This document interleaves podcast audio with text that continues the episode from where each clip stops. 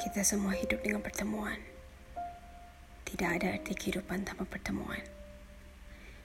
Baik siapa yang telah ditetapkan buat kita menjadi adik keluarga, sahabat atau cinta. Dengan pertemuan yang membawa kebahagiaan,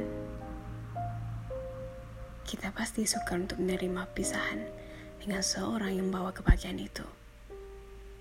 Seolah dia pergi menarik kita menatap ketiadaannya selama-lama-lamanya.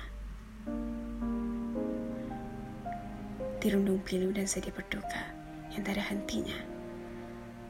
Sehingga kita bisa menemukan kerelaan dan kerelaan dari diri kita sendiri.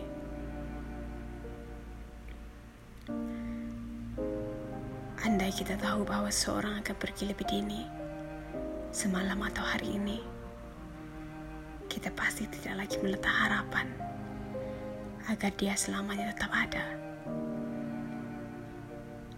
Mengisi hari kita dengan kegembiraan seperti biasa ada pastinya kita akan membuat persiapan. Tetapi tidak ada perpisahan yang berlaku di saat kita bersedia. Bukankah begitu? Karena jika kita bersedia dengan pisahan, yakinkah akan berlakunya perpisahan?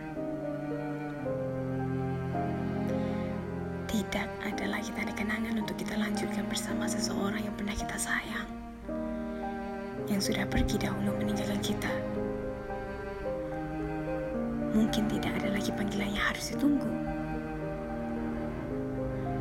SMS maupun sedia dari WhatsApp group fotonya juga kini menjadi sedih yang tiada henti yang kita tatap ketika menangis. Dan oleh kerana kita tidak tahu kapan hari terakhir buat seseorang manusia, harusnya kita selalu menjadi yang terbaik buat mereka. Selagi mereka bernafas di atas dunia, dengan siapa pun manusia yang Tuhan mempertemukan kita dengannya. Kita tidak perlu bertikaikan jika semalam hari terakhirmu.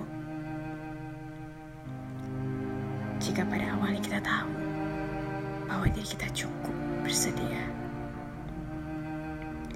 Harusnya kita menjadi orang yang bahagiakan si dia seutuhnya. Dan menjadi diri kita yang selalu siap untuk menerima apa jua bentuk perpisahan dalam waktu yang sama.